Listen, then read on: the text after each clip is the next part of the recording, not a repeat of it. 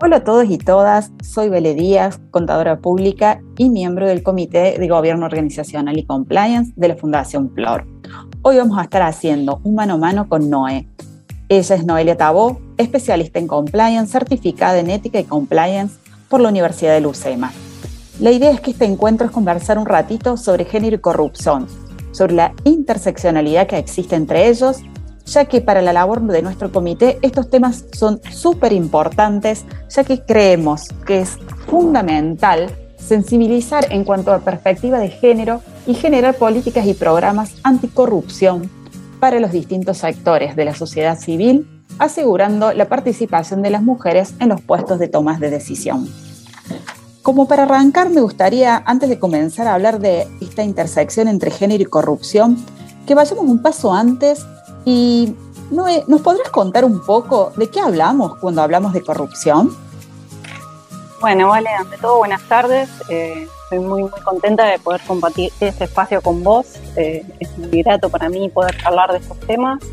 Eh, y yendo directo a la pregunta, la realidad es que en cuanto a corrupción nos, encontramos con un tema que es de un, un abordaje súper difícil. Porque vos fíjate que incluso desde lo conceptual es difícil arribar a un concepto no existe una definición que sea, digamos, comprensible en términos universales o que esté universalmente aceptada respecto de qué entendemos por corrupción. Nosotros estamos como muy familiarizados con una idea de corrupción en la que del otro lado siempre tengo un funcionario funcionaria pública recibiendo un soborno.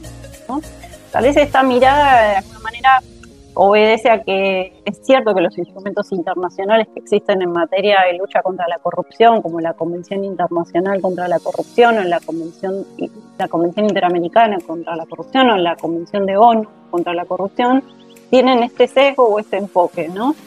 Y si yo, por ejemplo, te describo una situación en donde hay una persona que abona una coima a un inspector para que no le clausuren el local, vos seguramente vas a identificar este hecho como un, un, acto muy claro de corrupción. Ahora, si yo de repente te hablo de una mujer que en el, en el contexto de su oficina o en su ámbito laboral recibe insinuaciones sexuales como, como condición o requisito para que la promuevan, ¿vos identificarías esto como un acto, un hecho de corrupción? La realidad es que posiblemente te cueste hacer ese link y decir, bueno, sí, evidentemente es una situación en la que hay una persona en donde está abusando de un poder encomendado en beneficio propio. Claro, eh, nos, cuesta pensarlo desde otro enfoque siempre, y en definitiva es corrupción porque tenemos un abuso de, poder por un lado en beneficio propio. Eh, creo que, es algo que, se da a diario y, cuesta entenderlo desde otro enfoque. Exacto.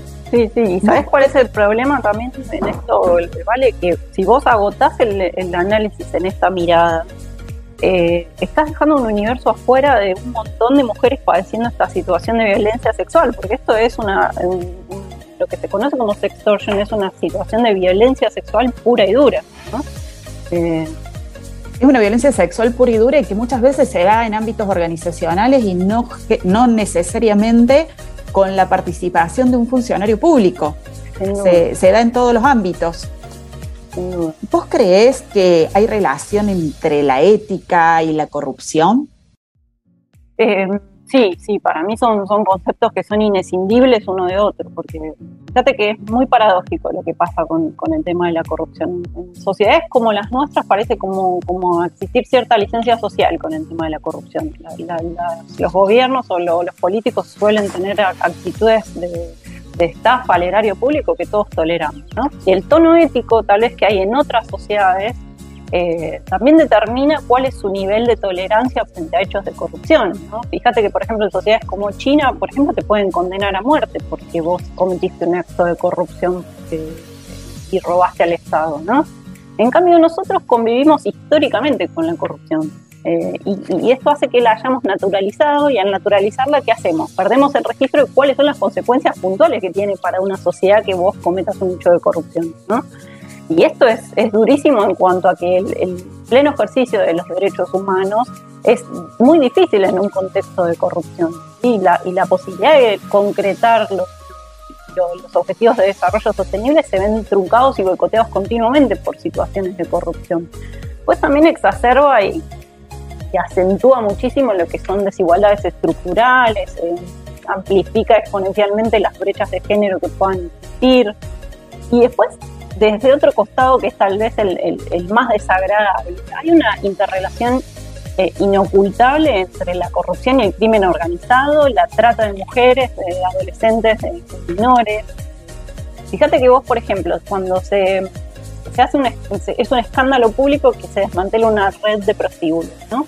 ¿Y cuál es el elemento que surge siempre? Que hay una connivencia eh, eh, espantosa entre policía, municipios, intendentes, los, famosos pactos de silencio. Entonces, en esto vos ves que la corrupción eh, permea en un montón de, cosas mucho más allá de los que nosotros podemos percibir como, bueno, le pagaste una cosa un policía.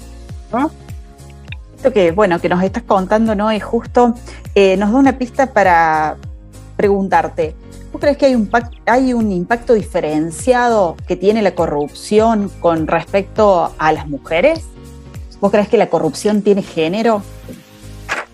Sí, en realidad para mí es esto que, hablamos, simplemente la punta del iceberg, ¿no? Para, para, identificar que claramente la corrupción no afecta por igual a, bueno, no es indistinta según el género, hay un impacto muy, muy claro y muy prístino que se advierte desde afuera, ¿no? Vos fijate que no nos olvidemos que hay un, fenómeno que se, conoce como feminización de la pobreza, ¿no? Según estudios mundiales de, organismos internacionales, como por ejemplo Transparencia Internacional o Mujeres por la Igualdad, o incluso el Banco Mundial, que coinciden en estas estadísticas, de los pobres que existen en el mundo, más del 70% son mujeres. Y las mujeres realizan el 66% del trabajo en el mundo y producen el 50% de los alimentos. ¿Y qué reciben a cambio de eso? El 10% de los ingresos. Y además solo poseen el 1% de la propiedad. Entonces, esto no es un dato menor o un dato aislado, ¿no? Esta, esta situación de extrema pobreza en la que están eh, colocadas muchas mujeres es una carencia permanente que te obliga continuamente a la necesidad de acceso a servicios públicos y sociales y y hay una vulnerabilidad que se exponencia eh, y la posibilidad de ser víctimas de abusos de poder aumenta naturalmente, y no solo por parte de autoridades, sino también por personas en posición de tal vez darte algo que vos estás necesitando, ¿no?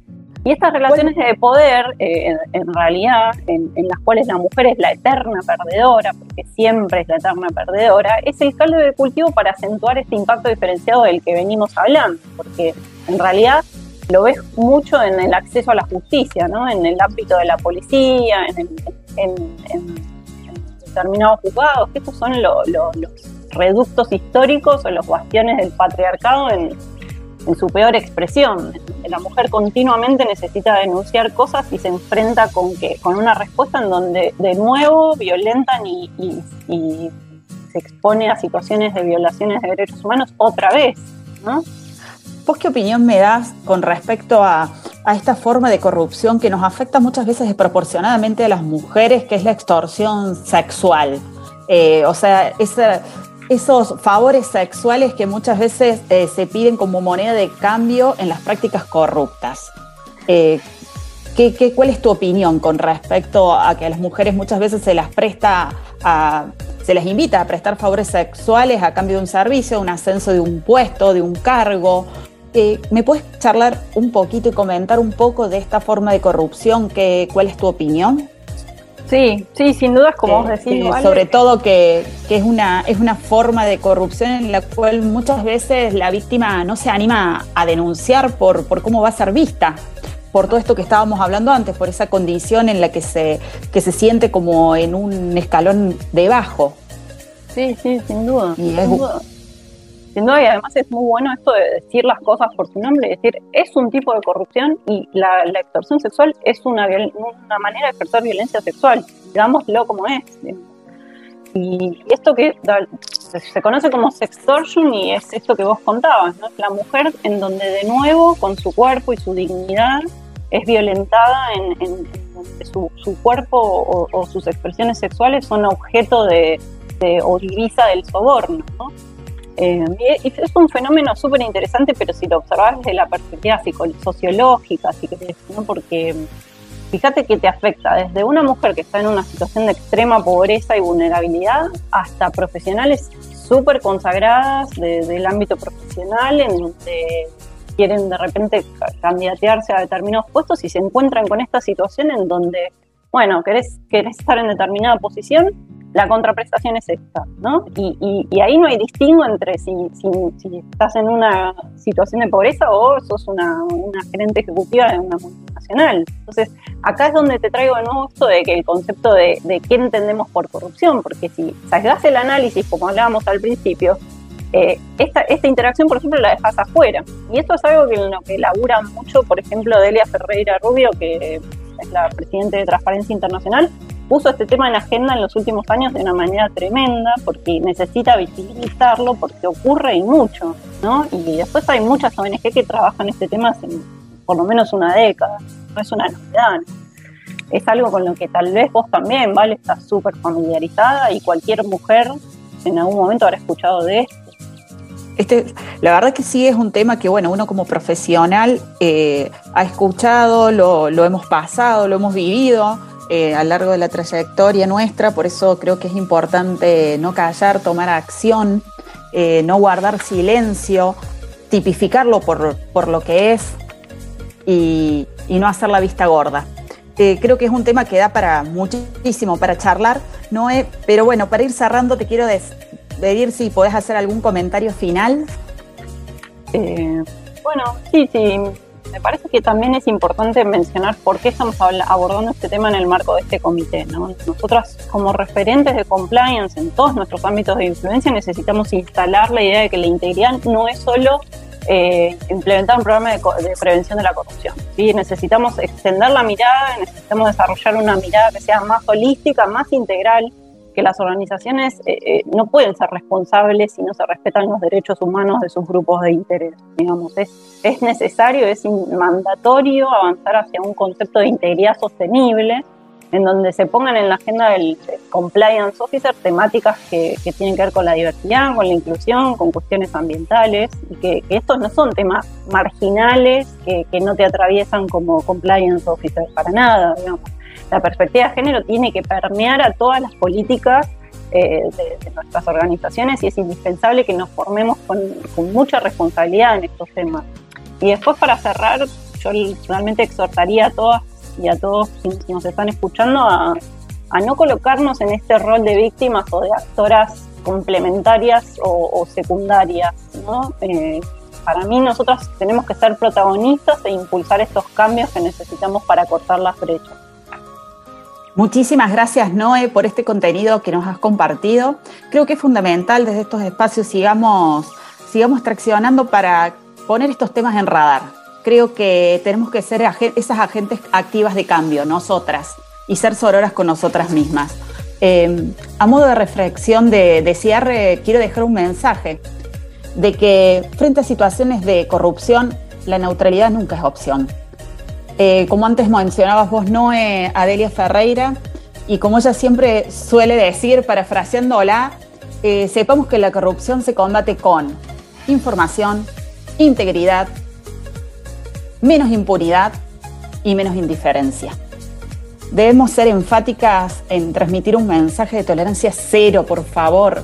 Frente a cualquier tipo de corrupción, tenemos la obligación de difundirlo activamente el mensaje seamos esos agentes activos de cambio, promovamos activamente que se implementen y se utilicen mecanismos de denuncia. Tenemos la obligación, nos informemos, entendamos qué es esto del sextortion y cómo nos golpea fundamentalmente a todas nosotras, a todas las mujeres, seamos auroras con, con la que tenemos al lado. Es importante que denunciemos, que dejemos el medio de lado, no dejemos que el miedo nos silencie. El silencio genera impunidad y nos hace cómplices. Seamos auroras, derribemos estos sesgos que a veces nosotras mismas tenemos. Necesitamos empatizar con aquellas mujeres que se encuentran atravesando situaciones de violencia sexual en sus trabajos. Empaticémonos, seamos solidarias con ellas. No neutralicemos eh, el porque se viste de determinado modo o de, una, o de otro eh, puede ser acosada o, juzguemos ante cuando nos, nos llegue algún caso. Porque hoy es ella y mañana puede ser vos. Seamos el cambio que queremos ver en el mundo. Gracias. Gracias, Vale.